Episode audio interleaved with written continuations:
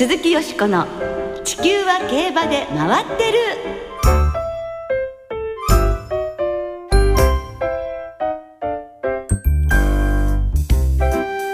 皆様こんばんは鈴木よしこです。お元気でいらっしゃいますか？地球は競馬で回ってる。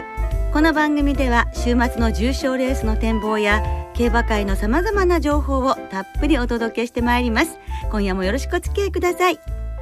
今日ご一緒してくださるのは佐藤泉アナウンサーです。はい、よろしくお願いします。こんばんは。よろしくお願いいたします。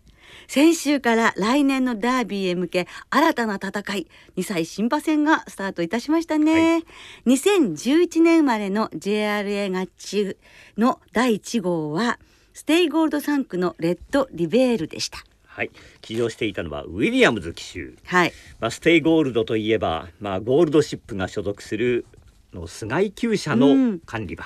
そうででしたねすね。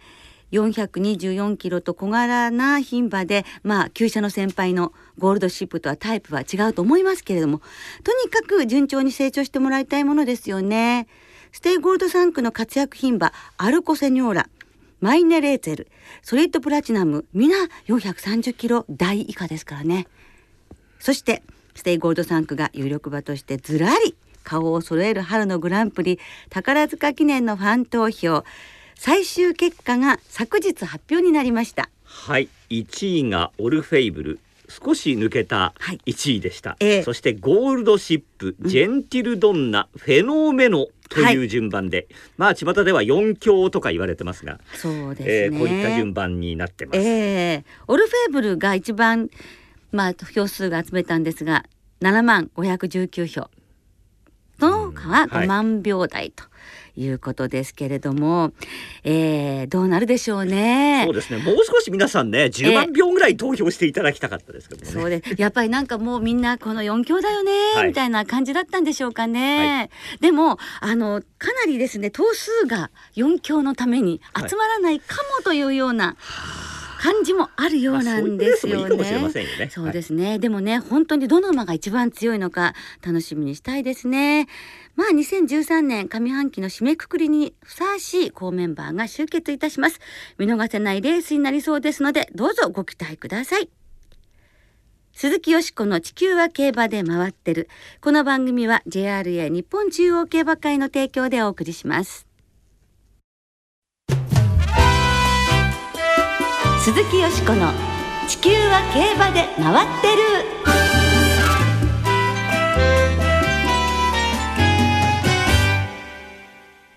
マイネル軍団総帥岡田茂之氏直撃インタビュー。期待の2歳馬編。ということで先週に引き続きまして岡田茂之さんのインタビューをお届けいたします前回は注目の新種ボバ岡田さんの導入されたコンドゥイットとその3区についてお伺いいたしましたが今回は期待の2歳馬全般についてお話をお聞きしますまあ今年の3歳世代は小倉2歳ステークスをマイネル・エテルネルが勝ちまして、そして今年になってマイネル4王が G1、NHK マイルカップを勝ちました。感動的でしたよね今年の2歳馬からは、まあ、岡田さん悲願のダービー制覇を狙う馬はどのぐらいいるんでしょうか？そのあたりのことも含めまして岡田茂之さんにお話をお伺いいたしましたどうぞお聞きくださいで今年の3歳馬と言いますとマイネル4王が NHK マイルカップ優勝 G1 制覇ということでおめでとうございますありがとうございます。改めましてあのお気持ちはいかがですか？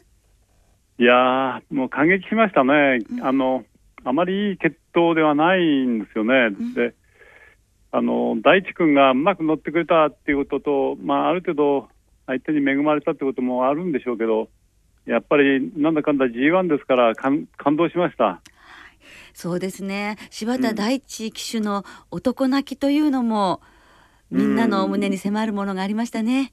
いやーちょっとあの、非常に恵まれない時期が2、3年ありましたんで、あの、本当に彼もちょっと我慢できなかったんでしょうね。うんうん、わざわざ北海道まで来たんですよね、乗せてほしいってね。話したら真面目だし、感性いいし、うんあこれはちょっとかけてみようと思いましたね。やっぱりそういうお互いの信頼関係っていうことなんでしょうか？あーもう彼の執念ですよね、やっぱり。あのあの馬をやっぱり後ろから、うん、前半のペースの上がるときに急がせないでペース上がったときにあの下げたんですよね後ろから3番手まで。それで直線みんながあの足をななくしてきたときに、あの末足にかけたっていう要するにあのレースの個性を読んでたんですよね。ええうん、それがね、日頃やってることのやっぱり成果なんですよ。真面目に取り組んでることの成果なんですよ。ええうん。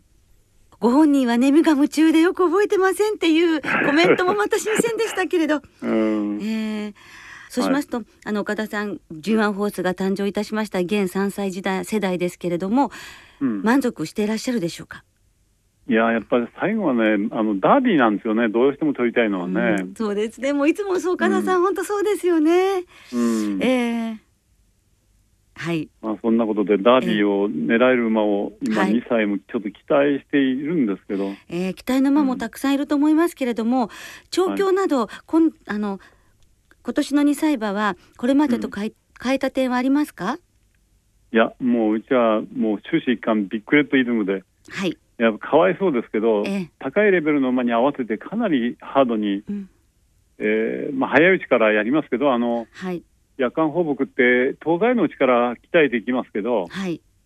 えー、2歳、うん、1歳になったら早い時期から9月ぐらいからもう乗り始めて、ええ。えー、1歳のうちからかなり強いキャンターをやりますからね、うちね。ええ。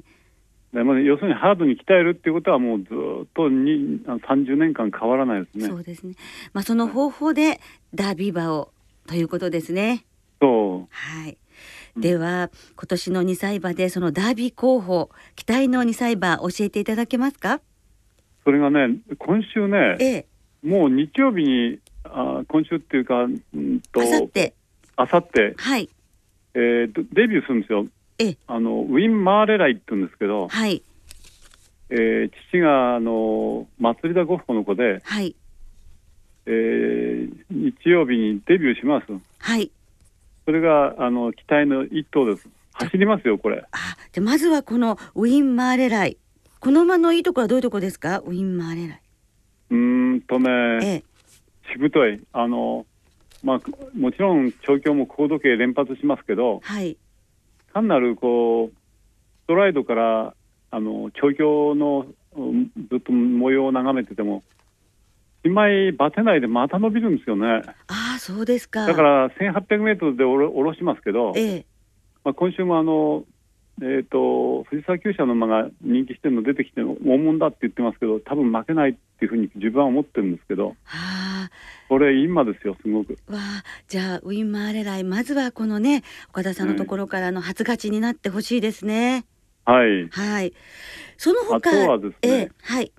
えーさらにやっぱりウィンってあのウィンホースクラブなんですけどウィン・ボナンザって言って、ええ。まあ、父がコンディットなんですけど、はい。おお母さんが母さんがコスモフォーチュンってこれも走ります。これは、えー関西の宮厩舎の馬ですけど、はい。これもね、あの早い時期からあのうち職場展示の時に公開調教なんと言って早いとこやるんですけどもうその時点であのオープンのコバを任してましたんでええこれもあの距離がねやっぱりすバテないんですよね。コンディットと同じ走り方して体型もよく似てるんですけど同じ走り方してバテないもんでええ。東京の23400はかなり頑張るなっていうふうに思って期待してるんですよね。はい、先週コンディット3区の中でもこのウィン・ボナンザの名前は出ましたものね。あこれもねかなりやはり期待が高いですね。あとはね、ええ。あのかやっぱり関西なんですけど、はいあの中村仁厩舎であのマイネル・サルトって言うんですけど、はい。父親がマンハッタンカフェでお母さんが星のピアスってこれあの太平牧場っていうあのよその牧場から買った馬なんですけどええ。これがモード系出してええ。やっぱりこの馬がすこの馬も最後すごい瞬発力で、まあ、だ大地君が来てコバとみんな合わせますんですけどコバをぶっちぎってきてええあのうちのハンド時計で63 4秒3っていうそのモード計出してあこれ普通の2歳じゃないよっていう馬が出ましてね。あそうですか。マイネル・サルト。サルト。こちらもじゃあ。これ期待してます。はいはい。今はね名前が挙がりました。ウィン・マーレライそしてウィン・ボナンザそしてマイネル・サルト、この辺りね、ファンの皆さんにも大いに期待していただきたいと思います。ちょっと覚えておいてほしいと思ってくれます。そうですね。そして来年のダービーまで、あの応援をさせていただきます。ありがとうございます。はい。本当にありがとうございました。はい、どういたしまして、はい。またどうぞよ。ろしくお願いします。ありがとうございました、はい、ありがとうございました。どうも。以上岡田茂之さんにあ以上とおかしいすいません。はいはいと岡田茂之さんに期待の2歳馬についてお話を伺いいたしましたが佐藤さんいかがですか？あのグランパスドリームの時からね、ええ。あの惜しい2着2から悔しさがずっと重なってるんでしょうね。ねえなかなか2着まで来てるんですけどとかね。はい、あるのでやはり来年こそはというはに岡田茂之さんのダービーにかける思いの本当に深くて熱いものがあるというものが伝わってまいりますしそしてもちろんその可能性のある馬がたくさんいるわけですからねあのやはりマイネル軍団はい、注目して応援していきたいと思いますね。デビューを楽しみに待ちましょう。鈴木よしこの地球は競馬で回ってる。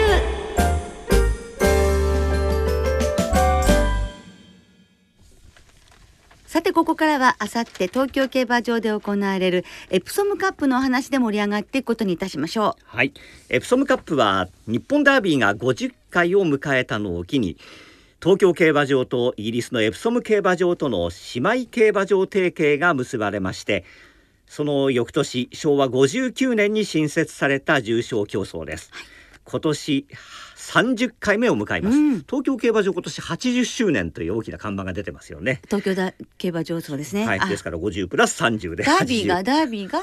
ダービーも80回なんですが、はい。東京競馬場も80周年。そうかそうかねはい。で30回目のレースなんですが過去の勝ち馬には後の天皇賞馬プレクラスニー宝塚記念を制したマーベラスサンデー。そして英春デピティなどがいます。そうですね。いずれもエプソムカップが重賞初制覇でここから飛躍を遂げた馬たちですもんね、はい。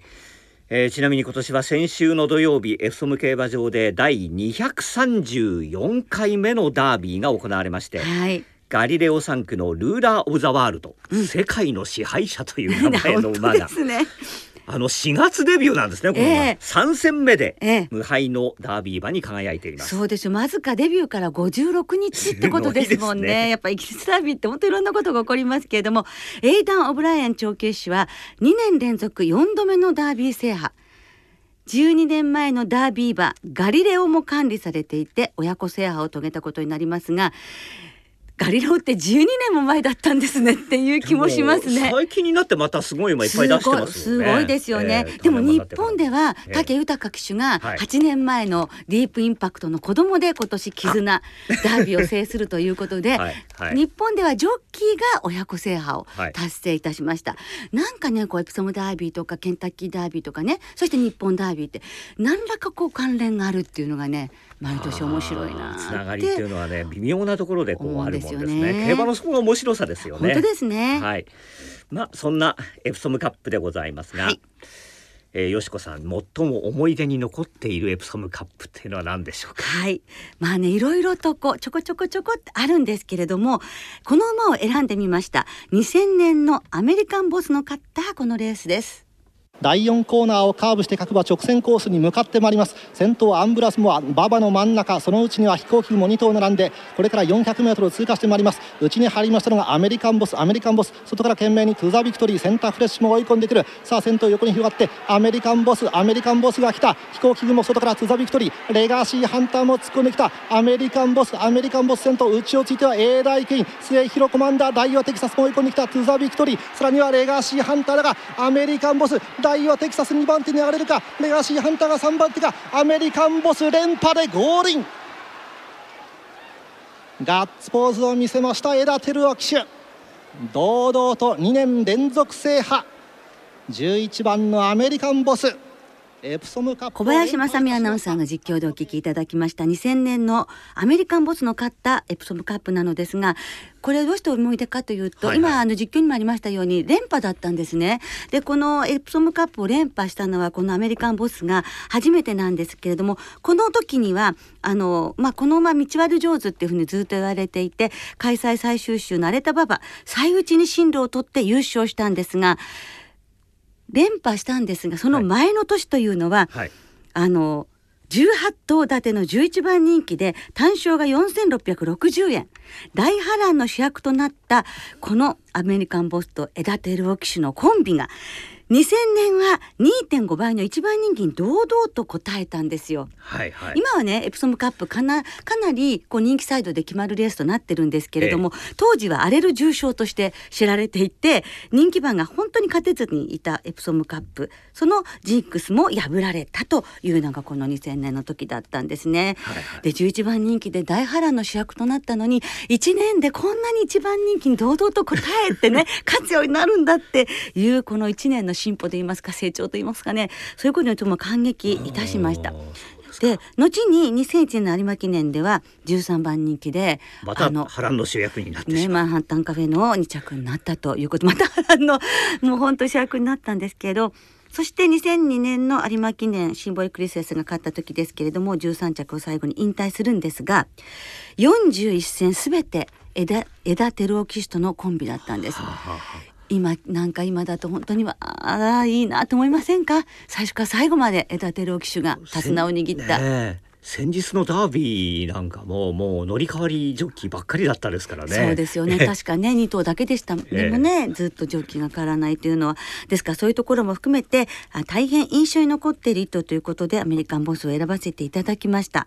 で先ほどエプソムカップはあのイギリスのエプソム競馬場とはい東京競馬場の姉妹競馬場のレースということで、あの行われるようになったということなんですけれどもこのそのその兄弟提携した時に互いにですね記念植樹を行っていまして、はい。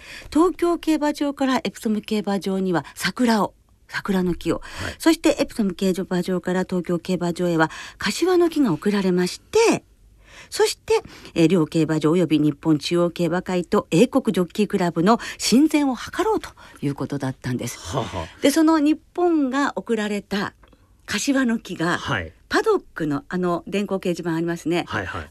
オッズ版あの裏の日本庭園のところにあるんですよ。なんか看板がなんか出てないとちょっと見の見落としそうですねもちっちゃいのでね、あの見渡さないように、もしご興味のある方は東京競馬場にいらしてですね、探してみていただきたいと思います。エプソムの桜も探してみたいな。エプソムの桜はパドックの脇にさ花咲いてないとなかなかわかんないですわかんないですよね。えー、どんななってんのかね。あのその辺もエプソムに行かれた方はちょっと探してみるというのも楽しいのではないかなというふうに思います。東京競馬場ではぜひ柏はこの木だと 見つけていただければ、えーなぜ柏だったのかはちょっと私も調べておりませんけどそしてですね、えー2000年今日はあのエスポエプソムカップご紹介しましたけれどもえ曲は2000年流行した歌なのですけれどもまあ夏競馬も始まったということで、はい。この曲にしてみました。ホワイトベリーで夏祭りお聴きください。鈴木よしこの地球は競馬で回ってる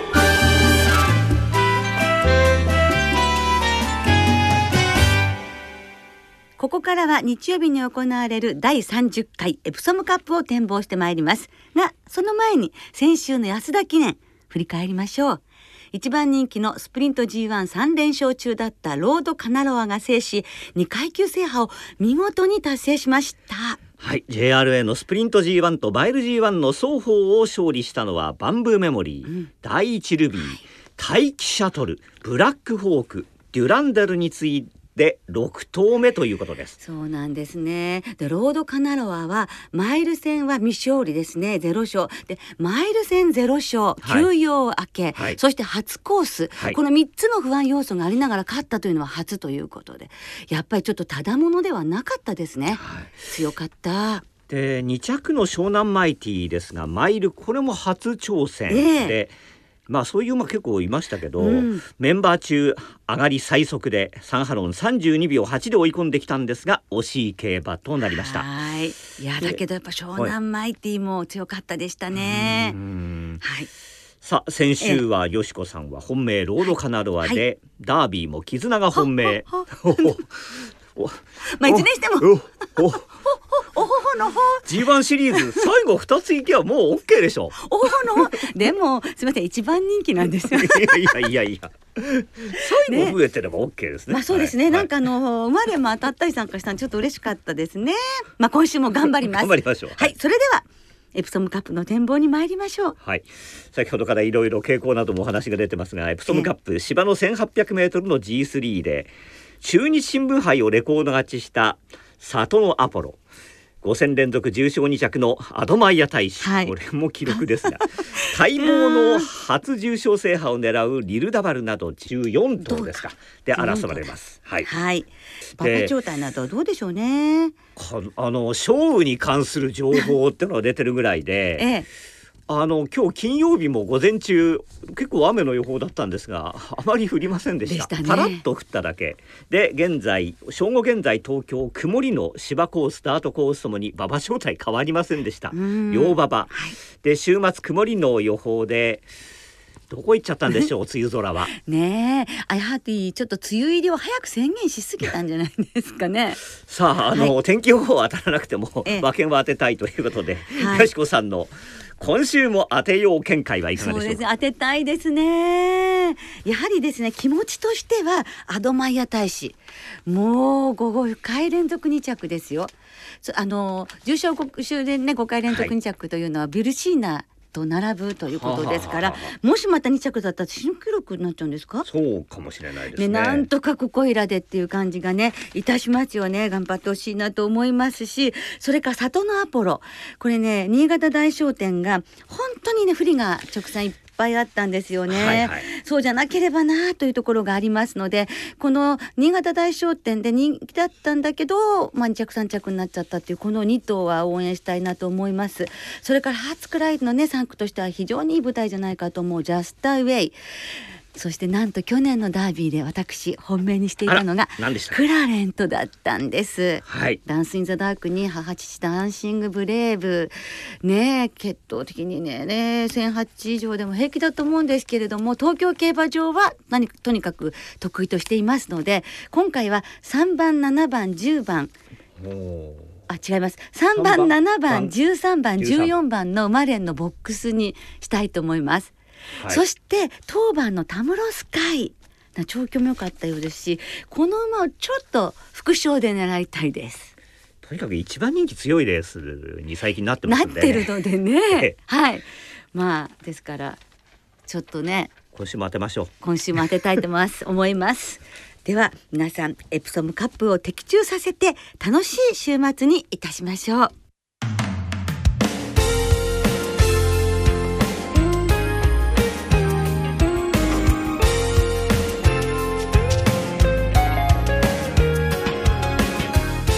そろそろお別れの時間となりました。はい今週末も東京阪神の2つの競馬場での開催。日曜日には阪神で芝 2000m 牝馬による G3 マーメイドステークスも行われます。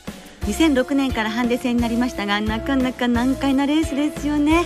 2008年は3連単193万円の馬券も飛び出しています。まあ予想しながら当たる感じがしませんが。私アルマティコで行きます。はい。受け玉ありました、さて今週も2歳の新馬戦が東京阪神ともに2レースずつ合わせて4レース組まれています。はい、えー今日岡田茂之さんにお話を伺いました。ウィン・マーレライですが日曜日の東京5レース 1800m でねデビューということですのでご注目ください、はい頭数多いですからね。はい楽しみにしたいと思います。はい、では週末の競馬存分にお楽しみください。